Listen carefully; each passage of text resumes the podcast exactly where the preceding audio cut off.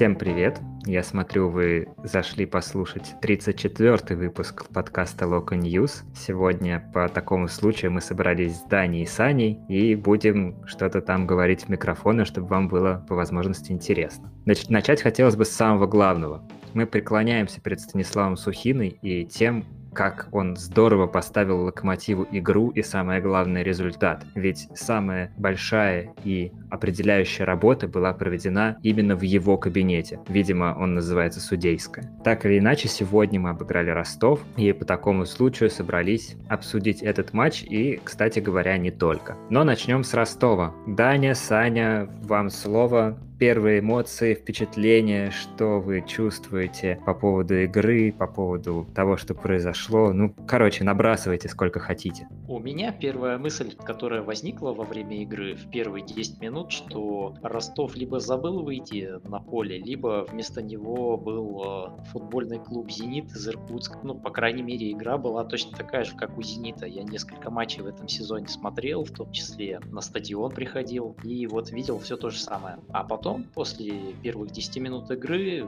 Ростов стал играть нормально, а Локомотив стал похожим на Зенит. Поэтому у меня пока такие мысли. Слушай, интересные мысли, надо будет как-нибудь посмотреть ваш футбол. Ростов, конечно, по весне очень плох, печален, одна победа во всех этих матчах. Ой, все, Алматы выпилились из чата. Но я еще немножко тогда про Ростов скажу. Скажу, что несмотря на то, что вот он был очень плох в начале игры, и что, ну вот, собственно, начало игры он провалил, и, наверное, из-за этого и всю игру потом какой-то ерундой занимался, но при этом Ростов мне очень нравится, вот как команда в целом, и работа Валерия Карпина мне очень нравится, да, что, наверное, удивительно будет для всех. По этой игре, как мне кажется, Ростов, пока крайней мере, поражение не заслуживало вот такого разгромного, да, то есть 4-1. Ну, то есть там 2-1, мне кажется, было бы достаточно для них. Ну, если бы ребята еще и вышли с самого начала встречи, то было бы вообще шикарно, и мне кажется, матч был бы тяжелый. А так я с тобой согласен, тренерская работа Карпина очень часто импонирует и, как кажется, интересной. Но вот что-то с результатом у него всегда где-то что-то подкачивает. А вы вообще смотрите матчи Ростова? Вы так про тренерскую работу рассуждаете? Я просто просто не в теме. Да, ты знаешь, в выходные бывает, что все подряд смотришь, что идет. И периодически Ростов залетал, поэтому вот прошлое, да, их поражение 3-2 смотрел. Смотрели все нормально, прям даже местами красиво, но чуть-чуть не фартануло. А у меня просто особо наблюдений так немного. Я перестал смотреть Ростов примерно начиная с матча их последнего в Лиге Европы, но зацепился за предматчевое интервью Карпина, в котором он говорил, что неважно, кто там на поле выходит играть против Ростова, мы пытаемся, стараемся свою игру, как бы чего там оглядываться, смысла на это дело нет. Я подумал, в целом ориентироваться глобально только на свою игру, это скорее, ну, на мой взгляд, атрибут топовых команд. То есть, если ты условная Барселона, ты, понятно, отталкиваешься от своих сильных сторон, потому что они будут, скорее всего, в матче определяющими. Но если ты команда поскромнее, то часто тебе приходится изворачиваться наизнанку, там, ногу себе просовывать через левую подмышку, чтобы победить. А Ростов от этого, видимо, просто номинально уже сразу отказывается и говорит, что да ладно, что нам результат, проиграем и проиграем. Нам главное какую-то свою, ну, то ли идентичность, что ли, проявлять и закреплять в своей игре. Я вот хотела вас спросить, как вы считаете, нормален ли такой подход для команды середняка? Мне кажется, что это путь для развития команды. Она должна не себя переламывать, когда сталкивается с соперником, а ломать как раз-таки соперника. Играть от своих сильных сторон вне зависимости от того, кто против нее выходит на поле. Это, конечно, требует определенного там набора игроков, которого у Ростова, наверное, сейчас нет, для того, чтобы там Локомотиву, например, Спартаку, ЦСКА свою игру диктовать. Но желание само по себе похвальное. Это, наверное, в какой-то степени воспитывает игроков, тех, которые есть сейчас, и дай бог, чтобы Ростов по этому пути шел дальше, рос, становился серьезной силой и становился нашим основным конкурентом за второе место в Лиге Чемпионов, потому что Спартак это ну, вообще не соперник. Ростов, конечно, должен их обойти когда-нибудь, я надеюсь. А ты, Сань, если бы был тренером, ты бы от себя старался отталкиваться или все-таки поближе к таким тактическим гикам выискивал бы слабые стороны у соперников, старался на них прицельно давить? Давай я тебе скажу так. Когда я играл в FM, а я играл в него приличное количество часов, я всегда старался отталкиваться от себя и редко от соперника. Когда я играю там за середняка или за слабую команду, да, из низов таблицы и против такого соперника, как Зенит условный, да, в FM, то я, конечно, стараюсь там уже немножко на «Зенит» поглядывать. Или если в Еврокубках там Бавария, Реал, что-нибудь такое, там я от себя уже просто не могу играть. Но мне кажется, Локомотив для Ростова это сейчас немножко не то. Это не Реал и не Бавария. Тем более, что по осени Ростов был очень хорош. Достаточно хорош, да, они шли вверху. И только вот весна им всю малину подпортила. А у меня сейчас такое ощущение, что Ростову, в принципе, уже бороться не за что. Понятно, что слишком высоко они не прыгнут, и Еврокубки им в этом сезоне, скорее всего, не светят. Равно как и зона вылета, поэтому сейчас отличное время, конец чемпионата, последние там 4-5 игр, можно спокойно наигрывать уже фундамент на следующий сезон, чем, собственно, Карпин занимается. Он, мне кажется, как раз перед матчем с Локомотивом такую тираду на интервью выдал не потому, что у него там било, там трясло, что типа важная игра и так далее, а потому что просто соперник крутой, ему было в кайф выходить с Ростовом против Локомотива и проверять свои силы на таком уровне высоком. Начинается вот это вот наступание на собственное горло, если идет погоня за результатом, будь то Еврокубки, борьба за чемпионство, за выживание. Если ты борешься за выживание, например, и говоришь всем, что а, что там, я, мы вообще не смотрим ни на кого, играем от себя, то просто пальцем у виска покрутит и скажет, что ты дурак. Если ты борешься за чемпионство, то нужно все-таки обладать большим размером, так сказать, характера, чтобы играть только от себя в самые решающие моменты. Вот. И если ты победил, то да, ты на коне. Если ты проиграл, то тебе тоже покрутят пальцем виска и скажут, ну что ты тут не напрягся-то немножко совсем. Слушай, ну был, был пример э, прекрасного футбольного клуба «Сибирь» из Новосибирска, когда там, в 2010 году или когда он там играл в премьер-лиге, при Игоре Криушенко, это такой белорусский тренер был, он, по-моему, или сейчас в сборной Беларуси работает, или до этого работал не так давно. Он тогда тренировал Сибирь, и при нем команда играла от себя во всех матчах чемпионата практически. Да, она заняла последнее место, причем с большим отрывом. Она вылетела в первый же сезон, но это было весело, это было, это было круто, согласись. Я не знаю, если ты вспомнишь это. По мне так было очень здорово.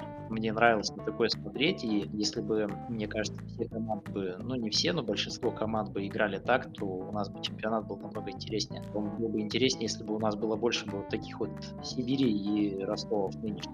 Ну где сейчас Сибирь-то? Ну вот она поиграла один раз в РПЛ, и что? Надо было от себя играть. Все в итоге по местам расставляет результат. Смотри, Даня, вот и про нашу лигу говорят, что она очень закрытая, что у нас дофига автобусов. Вот если бы все так играли, как та Сибирь, то у нас был бы отличный развеселый чемпионат, и Сибирь бы так просто не вылетела. И, кстати, чемпионат был бы привлекательнее и для продажи, там, и для выручки, да, клубов по медиа правам, там, еще что-нибудь. На это хотелось бы ходить смотреть, а не так, что мы вот с тобой смотрим иногда Ростов, да, вот зданий, а ты не смотришь, потому что, ну,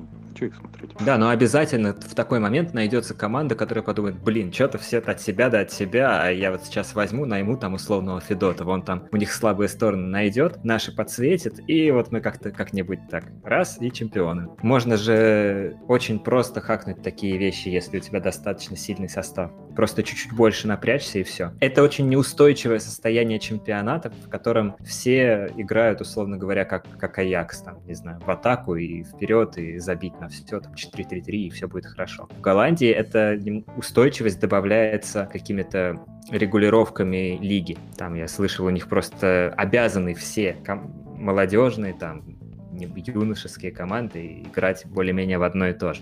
Ну, это само собой, но с другой стороны, ну, все равно было бы интереснее. Ну, безусловно, нашелся какой-нибудь там Федотов или Бердыев, который бы, ну, Федотов там, не знаю, чем бы он занимался, а Бердыев бы просто выставил 10 человек своей штрафной, и там, я не знаю, какая-нибудь Сибирь условная бы долбилась головой бы в эту стену и упала бы, перестала бы бороться на 89-й минуте, и какая-нибудь закидушка бы пошла им, и Рубин бы забил. Но все равно было бы интереснее. Да не. Сибири как раз в кайф против автобуса, и у них просто молож с центр поля долбанет, и все будет ништяк. Ну да, Гилерми, кстати, это, наверное, этот удар должен помнить. Как раз Дымович недавно его вспоминал. Ладно, что-то мы отдалились. Уехали, можно сказать, в Сибирь, хотя у нас тут свои дела. Девятая победа подряд. Это очень круто. Лучший игрок матча по традиции, как бы в школе, когда мы изучали литературу, нам учитель рассказывал, что если вам задают вопрос, кто там сделал что-то, неважно, и вы не знаете ответ, отвечайте Пушкин. Скорее всего, это был он. Точно так же эксперты на Матч ТВ,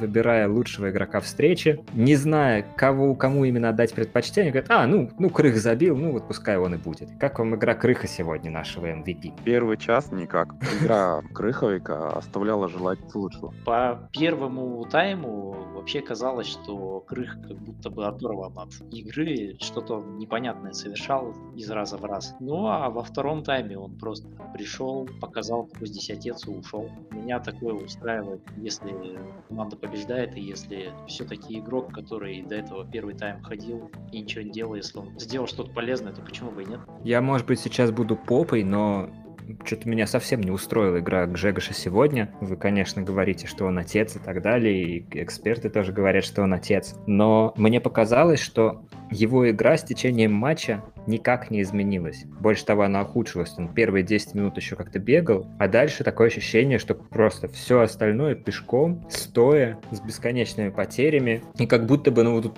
он решил там, что в пол ноги этот Ростов обыграет. Я совершенно не думаю, что ему плевать на результат. Мне кажется, что он просто сильно то ли устал, то ли выгорел, то ли еще что-нибудь. Вот, и самое ключевое, что я хочу сказать, что и во втором тайме он играл точно так же. Более того, те самые первые первые 15, там, сколько минут второго тайма, как у нас обычно бывает, когда Локомотиву очень плохо, его игра состояла из импульсивных, редких включений в те моменты, когда он чувствует, что неплохо бы нажать. Он как большой профессионал эти моменты чувствовал очень хорошо. И в принципе, как бы, такая игра может быть оправдана, если у тебя большое преимущество. Но он после вот этого рывка, который он делал, либо мяч выигрывал, либо проигрывал. Если выигрывал, то, ну, там, разное могло быть. Но если проигрывал, то он моментально расстраивается, куксится и не делает рывок назад. Не получилось, ой, все, он постоит там с головой задранной к небесам, будет закатывать глаза и так далее.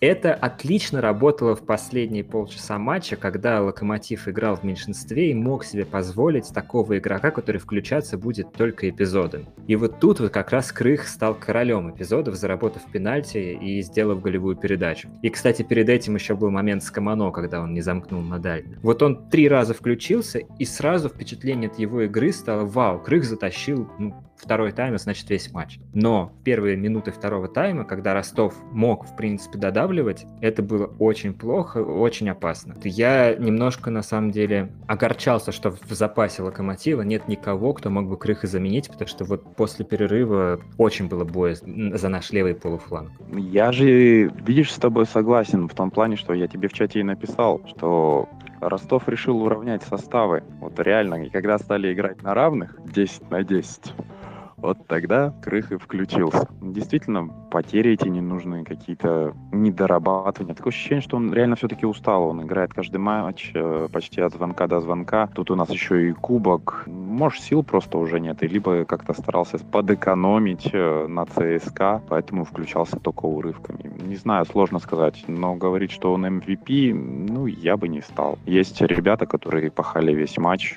ну или почти весь матч, если они там не были заменены, а он периодически и MVP. Ну, Крых в этом матче стал MVP одного момента. Это этот прекрасный заработанный пенальти, про который, я думаю, мы еще поговорим с вами. В целом, да, я согласен и с Даней, и Сашей. Безусловно, первый тайм у Крыха был вообще никакой. Второй тайм тоже он был, был местами слабоват. И в начале, по-моему, в начале второго тайма там несколько у него таких передач откровенно дурацких было, когда он давал мяч на 10-15 метров вперед и обрезался. Но хорошего игрока от игрока не очень хорошего отличает то, что он вот именно может включиться в момент тогда, когда от него этого никто не ждет. Вот от Крыха, по-моему, в этом матче Ростов ничего не ждал во втором тайме, а он взял и включился. При этом я соглашусь с вами, что на MVP, наверное, ну, он сегодня не тянул. Раз уж заговорили про пенальти, давайте я попробую сделать такой заходик без особой надежды, но вдруг вы со мной согласитесь. Мысль. Мне кажется, что пенальти, который назначили в ворота Ростова, спорный. Это момент такой 50 на 50. И, в принципе, какое бы решение Вилков не принял, в любом случае нашлись бы недовольны. И в любом случае оно не выглядело бы железобетонно верным. Назначил пенальти, окей. Не назначил, тоже окей. Но, к сожалению, сейчас Локомотив проживает в таком информационном фоне, что любое решение судейское в его пользу воспринимается негативно. Вопросы, набросы, предложения? А, какие тут вопросы могут быть? Ну, у нас начальник команды, бывший судья премьер-лиги, который перед буквально моментом с пенальти подошел перед выходом на замену кого-то из наших игроков, по-моему, Лисакович, когда выходил. Да, Лисакович, когда выходил, он стоял и терся возле резервного арбитра. Ну, наверняка он мог резервному арбитру сказать, чтобы тот передал Вилкову, чтобы тот уже наконец-то что-нибудь сделал. Ну, там пенальти какой-то назначил. Ну, вот буквально там 62-я минута выход Лисаковича, 63-я минута назначенный пенальти. Ну, тут все очевидно. Все четко Даня расписал. Ну, а если серьезно, то там игрок играл против Крыха. Он играл именно в корпус Крыха без возможности добраться до мяча. И поэтому, мне кажется, здесь вообще без вариантов пенальти. Ну, я не знаю, может, кто-то это по-другому как-то видит, но он просто играл в покрыховику, то есть там игры в мяч даже близко нигде никакой не было. Ну, разве это не фол? Ладно, мы внутри нашего подкаста говорили, что это скорее пенальти, чем нет. Ну, так, суммарно, если усреднять. Больше интересен момент с удалением, потому что он гораздо более ключевой. Именно он перевернул игру, а не пенальти, потому что там уже Локомотив полностью забрал себе и контроль мяча, и опасные моменты, и все на свете. Мне показалось, опять же, набрасывая просто безбожно сегодня, что в том моменте фалил не Гигович, а наоборот Рифат, потому что он задержал Гиговича за плечо сзади, захватом руки. И только потом уже получил локтем в зубы, что в принципе было логично, потому что, ну, как корпус положение меняет, рука пытается помочь телу сохранить равновесие, ну и вот такая вот незадача случилась. Очень жалко, что ВАР не смотрит такие эпизоды, так бы в нашей жизни, наверное, было бы больше справедливости. Как считаете? А я ведь правильно понимаю, да, что ВАР может смотреть нарушение, там, если была прямая красная карточка, да? Да, да. И вот вторую желтую он не может смотреть. Угу. Ну вот по удалению, вот еще, кстати, вопрос, да, у меня один. А если, допустим, судья бы зафиксировал нарушение у Жамалединова и последовал бы вот, от, вот эта вот отмашка, удар локтем со стороны Гиговича, мог бы судья дать желтую карточку Жамалединову и вторую желтую Гиговичу за нарушение? Нет, мне кажется, потому что отмашка Гиговича случилась не потому, что Гигович этого хотел, а потому что он потерял равновесие вследствие фола Жамалединова. Поэтому это не может быть желтое, потому что там не было никакого умысла, не близко. Ну, интересно, конечно. Мне так не показалось. А, то есть я видел, что Рифат, конечно, его там за, захватывал немножко с правой стороны, но, видимо, арбитр посчитал, что это не тянуло на фол, потому что игрок двигался дальше, и потом уже левой, да, как ты говоришь, он пытался там, наверное, как-то восстановить равновесие, потому что его дергали справа, а он двинул левой рукой уже Рифату, когда он переместился чуть-чуть. Ну, не знаю рука, лицо, локоть, лицо столкнулись. Кажется, это почти всегда свисток. Нет, почему случилось удаление, понятно. Просто, ну, неудачный немножко эпизод. Мог бы ВАР вмешаться и хотя бы подтвердить решение арбитра, ну, ну мало ли там, не знаю. Я вполне могу себе представить, что я парю сейчас чушь. Однако же в последнее время все чаще меня посещает мысль о том, что в футболе очень много несоразмерностей проступка и наказания. Вот сейчас Гигович, ну, ударил Рефата локтем в лицо. Это было, на мой взгляд, случайно. Он получил красную. Ростов фактически в этот момент отдал матч. Второй пример, пожалуйста. Сухина зашел в судейскую в матче с Спартаком, потому что ему так было удобнее, потому что ему надо было подписать бумаги, и довольно логично, если тебе надо подписать бумаги у судьи зайти к судьям. Да, есть это дурацкое правило, окей, хорошо, Сухина продолбался, с этим никто не спорит, но как мы наказываем? Мы наказываем целый клуб «Локомотив», и страдает не только клуб, который теряет условно деньги от продаж билетов, но и болельщики, которые хотели сходить на матч и теперь не пойдут, потому что ну, там кто-то ходит принципиально только в Черкизово. Получается, за проступок администратора команды страдает там несколько тысяч болельщиков, это как-то немножко странно. Третий пример, пожалуйста. Ухают с трибуны болельщики Спартака. Болельщики. Да, то есть совершают нарушение болельщики Спартака, а страдает от этого вратарь команды Локомотив, потому что он повелся. Или там еще... Вот еще отличный пример из э, европейского футбола. Играют две команды, в пылу борьбы кто-то там кому-то что-то как-то огрызнулся, по стечению обстоятельств жертва словесного потока человек с темным цветом кожи, который тут же начинает выть, что его бесконечно унизили, оскорбили на расовой почве. Это я сейчас про игру Понял. Валенсии и Кадиса в матче испанской лиги Валенсия Кадис, игрок Кадиса Кала, белый испанец, позволил себе назвать игрока Валенсии Диакаби, ну, чем-то неприятным. Игрок Валенсии Диакаби сказал, что ой-ой-ой, это ужасный расизм, я не могу в таком мире существовать, я уйду с поля и всех вас с собой тоже призываю. Обе команды ушли с поля. После этого они доиграли, Кадис благополучно на последней минуте забил победный и выиграл. Валенсия почувствовал себя глубоко обиженный и давай, значит, писать во все инстанции, что там случился ужасный расизм расизм. Все отнекивались, то есть все там Кало очень сильно отнекивался, игрок Кадиса, который, собственно, что-то там говорил. Валенсия говорит Лиге, слушай, Лига, давай разберись, ё-моё, там у тебя все эти трансляции, повторы, давай там по губам прочитай. Лига, окей, сейчас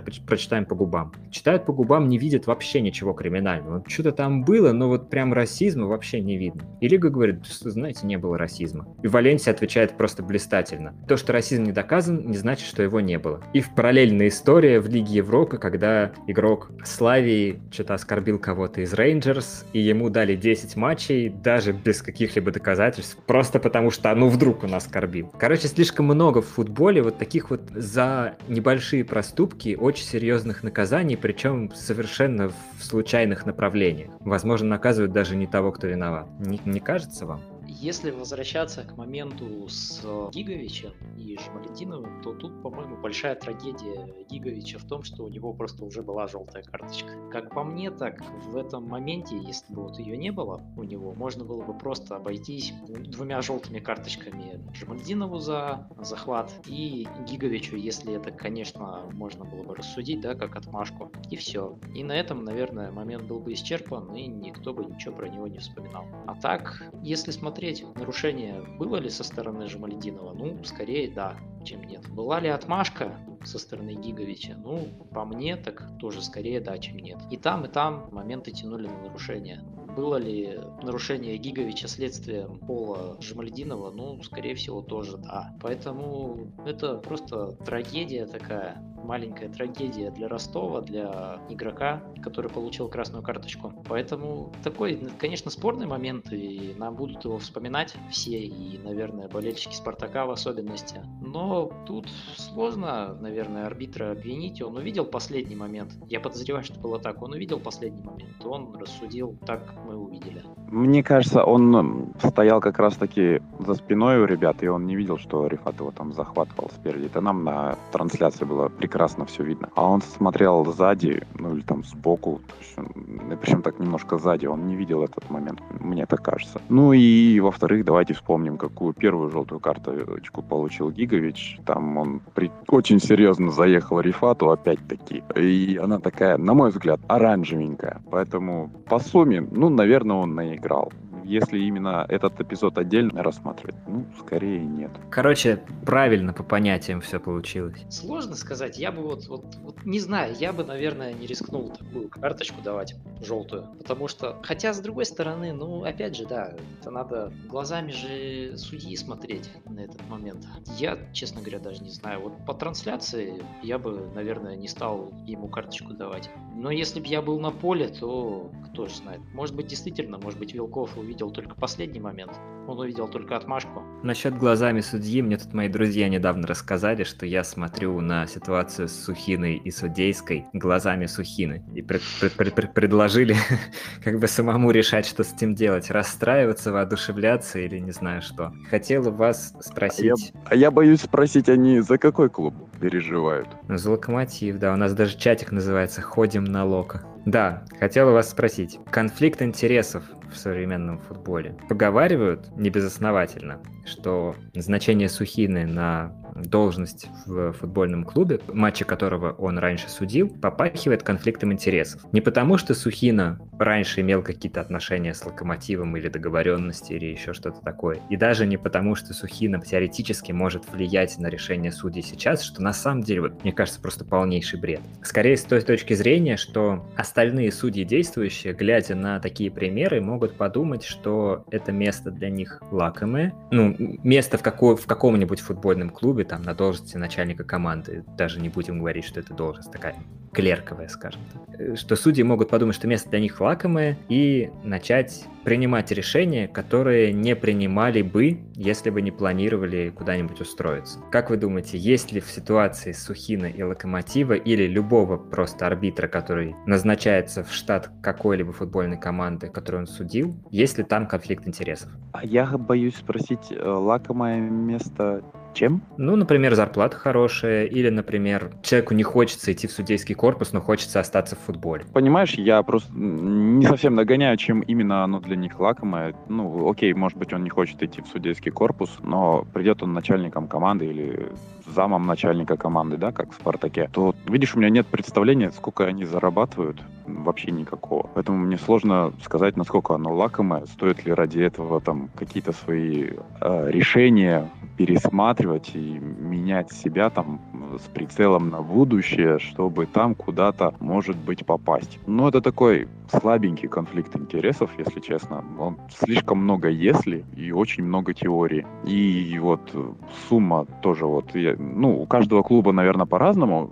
Я просто как-то лазил по hh.ru и у Локомотива видел вакансию секретаря. Вот секретарь там зарабатывал, написано было 80 тысяч рублей. Ну, на такого секретаря, проживая в Казахстане, я бы с удовольствием пошел. Насколько в таком случае зарабатывает начальник команды, мне тоже стало интересно, но у меня ни малейшего представления. Мне кажется, никакого конфликта интересов здесь нет, потому что, потому что, ну как, допустим, Сухина может, или не Сухина, другой там судья, как он может предполагать, что там, работая на играх той или иной команды, через 5-6 лет он может оказаться в административном штабе клуба? Это что, договариваться должен с кем-то или еще что-то? Пока он договорится, через несколько лет, пока он судит, в клубе поменяется 10 раз руководство, уволят 10 раз тренера, потом уволят 10 раз э, руководителя, который договаривался с э, условным там судьей, товарищем Ивановым или еще с кем-нибудь. Поэтому мне кажется, это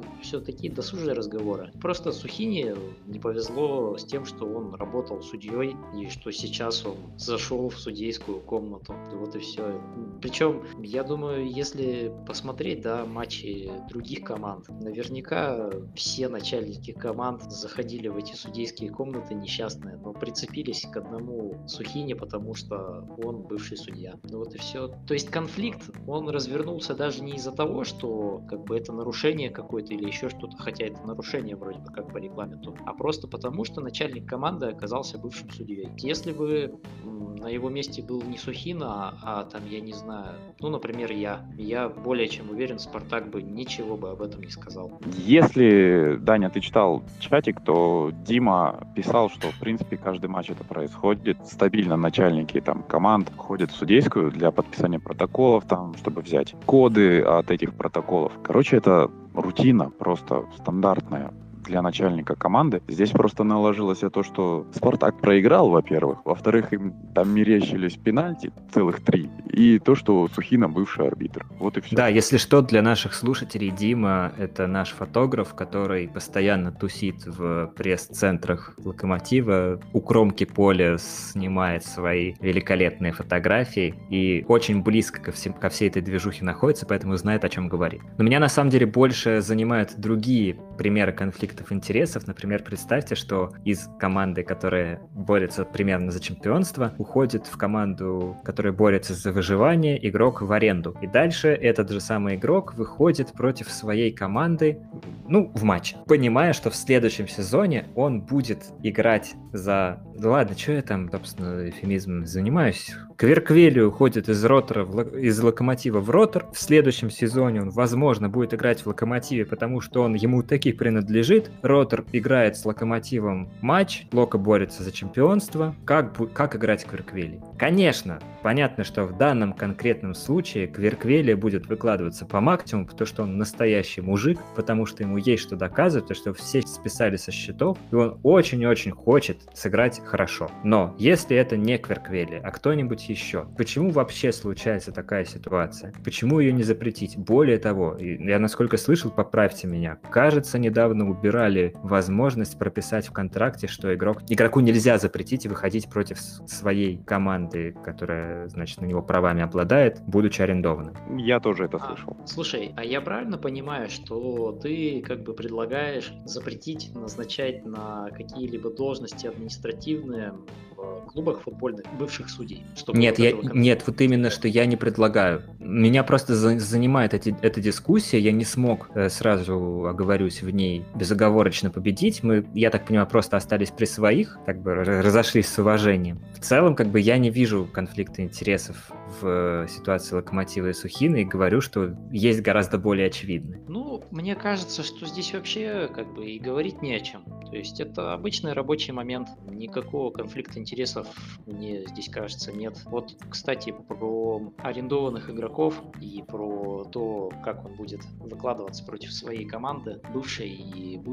Вот не помню, у кого я в книге читал, то ли у Семина в книге, то ли у Овчинникова. Но ситуация была с ними связана, когда Овчинников знал, что он должен будет перейти в Локомотив, по-моему, из Динамо это было. Он вот должен был перейти, и как раз была игра Локомотив-Динамо. Локомотиву нужно было побеждать, по-моему. Овчинников вышел на поле и вообще отыграл там на ноль, все засушил, всех уничтожил. И Семин потом на него орал, мол, да ты там, да пятое, десятое, ты того всего. А тот ему ответил, мол, а как я иначе мог сыграть? Вы бы тогда подумали, что я специально вам сливаю, и ко мне возникли бы вопросы определенные у всех. А тот подумал и говорит, ну да, действительно, так оно и есть. И все, и на этом ситуация разрешилась. Что касается арендованных игроков, то они всегда должны играть против своей команды головной, так как они не сыграют никогда против любой другой команды. Ну это раз уж мы про игроков арендованных заговорили. А про бывших судей на постах начальников команд, так мне кажется, никакой проблемы тут нет. И наоборот, я желаю всем командам, чтобы у них появился свой персональный Сухина. Кроме Спартака, конечно. Спартаку я желаю всего самого плохого, чего только можно пожелать. После последней игры не удается как-то по-другому к ним относиться. Но это так, это частности. Я, Даня, знаешь, что хочу сказать? Овчинников рассказывал, по-моему, у Сычева на подкасте вот эту историю. Или, я ее...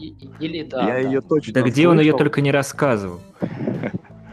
Ладно, где только не рассказывал. И по поводу арендованных игроков, я согласен с Даней, что вот э, позиция Овчинника здесь, наверное, импонирует в том плане, что действительно нужно доказывать, типа, что вы зря меня списали, я был бы вам полезен, я бы вам помог, а теперь, ну, сами виноваты, видите, какой я крутой. А если к реальности немножко приблизиться, ну, мне кажется, возможно, здесь конфликт интересов есть. Ты сыграешь там супер, а тебя потом вернешься в этот клуб, а одноклубники и тренеры блин, вот что ты вот, мы там шли на золотые медали, ты нам все испортил. Вот зачем ты нам теперь нужен? Мы, мы с тобой нормально работать, общаться не можем. Ну, это я так утрирую, конечно. Да но... нет, скорее персонально Кверквели было бы интересно поиграть в следующем, в следующем сезоне в Лиге Чемпионов, условно говоря. А не обыгрывать Локомотив сейчас, чтобы в следующем сезоне играть в Лиге Европы. И это тоже один из вариантов. Вполне рабочий, и мне кажется, игроки, э, может быть, неумышленно, но держат какие-то такие мысли у себя в голове что надо помочь своему родному клубу и потом вернуться и играть. Хотя где гарантия, что они будут играть, потом они там сплавят условно в Сочи. Короче, футбол это пока что такая среда, которая насквозь пронизана этими маленькими неопределенностями, потому что я думаю, что в ней присутствует соревновательный элемент более явно, чем где-либо еще. Например, в IT, если мы возьмем Яндекс и Google или там другие компании, которые примерно тем же занимаются, то сами компании защищают свои интересы, вкладывая в договор с сотрудником обязанность сотрудника соблюдать некие правила по предотвращению любых возможных конфликтов интересов. Вот. И как бы ответственность возлагается на сотрудника. Как оно в футболе, видимо, предполагается, что этим должна заниматься лига, регулируя то, как организуются соревнования, как комплектуются участники этих соревнований и так далее. Этого сейчас не делается. Этим, наверное, могли бы заниматься клубы, но им, опять же, не знаю, в общем, как тут быть. Короче, тема сложная как раз из-за явного соревновательного элемента, потому что этих конфликтов довольно много. Тема сложная просто из-за того, что есть такой клуб под названием «Спартак», который любит поднимать всякое дерьмо, когда у него что-то идет не так, ныть и плакать. Я считаю, что это отличная вишенка на торте нашего сегодняшнего обсуждения. Главный вывод, который можно было бы сформулировать, был только что сформулирован Даней из Иркутска. Это вишенка из дерьма какая-то прям. А вот это не важно из чего она. Вишенка и вишенка. Все. Какой Спартак, такая и вишенка. Ладно, ладно, мы сейчас потеряем всех наших слушателей из болельщиков Спартака, которые еще думают, что мы реально болеем за Спартак. Так что давайте поаккуратнее, нам еще лайки собирать. Точность. Ну, я за вот эти слова извиняться не буду. Потом, когда-нибудь извинюсь за что-нибудь другое, но не за это. Принципиальная позиция. Ну, как у Гильермо. Ну, кстати, Гиля молодец. Прям вообще красавчик. И акция А сегодня в его поддержку была очень вот. красивая. Как со стороны болельщиков, так и со стороны клуба, ко- который с ним договорился, что он зачитает составы. Прям вообще красота. Мне растяжка вот эта вот понравилась с Гилерми, которая была там, по-моему, где в начале матча она была, или на протяжении всей игры я, ну, как-то выхватывали ее в трансляции, где у него как бы, аплодисменты, вот, очень прикольно получилось. Хотя все знают, как я к Гилерми отношусь, и что наконец-то у нас Коченков вышел, первый номер, на мой взгляд, безусловный, и сегодня, ну, в принципе, неплохо Антон сыграл, я надеюсь, что он будет играть дальше до конца чемпионата, но акция поддержки у Гилерми, конечно, мне понравилась. Слушай, ну по Антону вообще не соглашусь. Он вообще без ног играет. У него все трясется, когда мяч в его сторону летит. Он совершенно не может ни пас отдать, ни вовремя на мяч выйти, ничего. Все, чем хорош Коченков, это игра на ленточке. Вот там он реально просто бог. Но, блин, сколько мы мячей потеряли из-за того, что он не может нормально сделать передачу, из-за того, что он, обрабатывая мяч, тратит не 2 секунды, как Гилли, а 10, ну не сосчитать просто. У человека не было игровой практики 4 месяца. Мне кажется... Слушай, ну как просто- будто он, как будто он когда-либо играл хорошо ногами. Да он в любом матче, матче так играет. Будь этот матч десятый подряд или первый. Ну почему? Ну был же период, когда вот он, по-моему, когда Гилерми был на травме, ну первые там игры он точно так же играл очень слабо, а потом, ну он ничем не отличен. Ну вернее как, конечно, он отличался от Гилерми тем, что он не мог атаку начать вот этой вот своей ручной передачей, вбрасывая мяч в игру, как это Гилерми делает, да, когда у него мяч пролетает 45 метров и падает точно в ноги игроку. Такого, да, такого у Коченкова не было, но в остальном он был примерно сопоставим с ним, когда имел нормальную практику игровую. Да слушай, нет, любая передача в ноги Коченкову почти наверняка потеря. Если бы Коченков почаще стоял, да, то все и играл так же ногами, как он всегда играет. Вот, я не знаю, где там Даня что-то у него увидел, когда он лучше нач- начинал ими играть. Мне кажется, там плюс-минус так же. Сегодня был бы такой же Писяков в случае высокого прессинга Ростова. Ну, не Ну, знаю. это уже как-то совсем радикально. Скорее, э, я понимаю, почему Даня говорит, что первые матчи ни шатка, ни валка, а дальше лучше и лучше, потому что команда, она же все равно, это единый механизм, и Локомотив м, строит свой build-up во многом рассчитывая на то, что в случае, если адресата нету, отдадим Гиле, и дальше он обязательно появится, потому что это плюс один игрок. Вот дальше кто-нибудь обязательно откроется. Ну или Гиле вынесет нормально. Команда всегда на это оглядывалась и понимала, что где-то можно чуть-чуть побольше рискнуть. А сейчас с Коченковым, вот ты ему отдаешь, ну как обычно по привычке, что типа отдам вратарю, сохраним, спокойно выйдем, а нифига. И первые там пару матчей команда присматривается, идет процесс перестройки сознания. Оказывается, теперь нельзя отдавать вратарю. Оказывается, если мы это сделаем, то тут же будет вынос в аут. Поэтому они будут пытаться немножко по-другому разыгрывать. И тренер тоже, кстати, это заметит и будет немножко перестраивать игру. А тут, видишь, у нас два матча стоит Коченков, и перестраивать нечего, потому что дальше Гилли вернется, и сможем играть так же, как и раньше. Ладно, ладно, не будем категоричны. Ну, мне ну ладно, на кажется, самом деле это понятно. Там Дане просто больше нравится Коченков, и он совершенно имеет на это право. Мне, например, больше нравится Сычев, чем Камано. И мне было бы гораздо приятнее болеть за Локомотив, если бы сейчас в нападении бегал не Камано, а Сычев, даже несмотря на то, что он бы нифига не забивал. Слушай, да, по-моему, 99 болельщиков Локомотива из 100 сказала бы, что они за Сычева и в выборе с выборе между Сычевым и Камамо, а оставшийся болельщик Локомотива один из ста, он бы выбрал, я не знаю, какого-нибудь Руопола, например, или кто там у нас, итальянец, какой-то дикий бегал, которого потом на допинге поймали. У нас было два итальянца, Руопола и Пелицоли. И оба дикие. Пелицоли был дикий, но он был дикий на своей половине поля, а тот он был дикий на чужой половине поля. Ну, когда появлялся. Появлялся он, по-моему, редко-редко. Ладно, пора уже закругляться, а то что-то мы совсем в историю уходим. У нас все-таки впереди очень важный матч. Мы последние подкасты все время заглядываем вперед. Мы примерно матчей за 5 до игры со Спартаком начали предвкушать эту самую игру со Спартаком. Но сейчас нас ждет Тамбов. Полуфинал там Кубка России, мы как-нибудь там в пол ноги их обыграем, этих коняшек несчастных. Но после этого очень важная игра с Тамбовым, еще и на выезде. Чего ждем? Победим или нет? Знаешь, чего ждем? Что Крыховик получит восьмую желтую карточку и не будет играть с «Зенитом». Вот я, кстати, вообще не понял, что он сегодня на желтую-то не сел. Ну ходишь ты пешком, ну сядь ты на желтую, хоть тебе мешает. Крых просто не успевал добегать до этих желтых карточек, он до игроков соперника-то добегать не успевал. А как он в такой ситуации-то желтую карточку мог получить? По-моему, логично было бы его просто на игру с Тамбовом не ставить, потому что Тамбов, наверное, Локомотив может обыграть и без Крыховика, хотя это тоже вопрос такой спорный. Мне кажется, было бы его лучше поберечь в следующем матче и на игру с Зенитом уже выпустить его и отдохнувшим, без риска, что он вообще эту игру пропустит. Аминь, так и сделаем. Я позвоню Сэму, а он позвонит Леонченко. Сейчас а Леонченко скажет Николичу. А Николич уже выпустит Крыха на позиции вратаря, и мы тогда вообще все охренеем. По крайней мере, карточку не получится. Это будет Только новый, за затяжку времени. Это будет новый ход Николича, который никто не поймет и который окажется гениальным. Просто мы таким образом догоним, перегоним Зенит в оставшихся матчах в очередной Потому раз. что, как известно, если в воротах стоит полевой игрок, и команда побеждает, то она получает не 3 очка, а 6. Да, да, все верно. Поэтому качать Лысого будем. На этой оптимистической ноте, а именно на ожидании 6 очков в матчах с Тамбовым, Зенитом, Динамо и Уралом, мы завершаем наш сегодняшний подкаст и устремляемся в светлое будущее, которое наступит через... Э, когда там мы с конешками? На скидку 3 дня. Ну, у меня оно в любом случае наступит раньше, чем у вас. Везет тебе.